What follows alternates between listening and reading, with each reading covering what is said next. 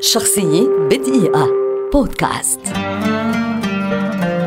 جيم كاري. ممثل كندي أمريكي شهير ولد عام 1962 ويعد من أبرز وجوه الكوميديا في تاريخ هوليوود والسينما العالمية وهو معروف بأسلوبه الكوميدي الساخر الفريد من نوعه والمبالغ فيه وحركاته الجسدية الهزلية العجيبة التي جعلت منه حالة خاصة لا مثيل لها وقد حصل بالإضافة إلى ذلك على إعجاب النقاد والمشاهدين في أدواره الجادة أيضا. عشق الكوميديا منذ صغره.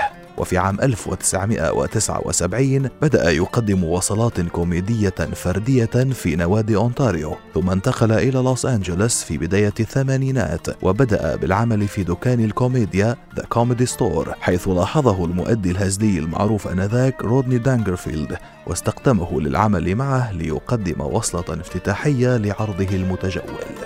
لعب كاري أول دور له في السينما عام 1981 في فيلم Rubberface وقام بعدها بتمثيل العديد من الأدوار الصغيرة في أفلام مثل Once Bitten و Peggy Sue Got Married إلى أن لعب دوره الرئيسي الأول في الفيلم الشهير Ace Ventura Pet Detective عام 1994 وأحرز نجاحا كبيرا. لتتوالى بعد ذلك أدواره الناجحة في أفلام مثل The Mask Dumb and Dumber Bruce Almighty How the Grinch Stole Christmas Liar Liar وغيرها عام 1998 حصلت جيم كاري على جائزة ال Golden Globe عن دوره في الفيلم الجاد The Truman Show ومن ثم في عام 1999 حصل على جائزة ال Golden Globe مرة أخرى عن دوره في فيلم Man on the Moon دون أن ننسى تألقه أيضا في أفلام درامية جادة أخرى لعل أبرزها Eternal Sunshine of the Spotless Mind.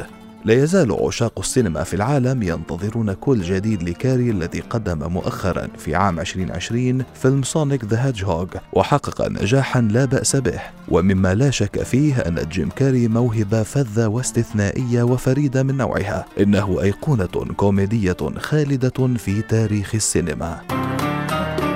شخصية بدقيقة. بودكاست.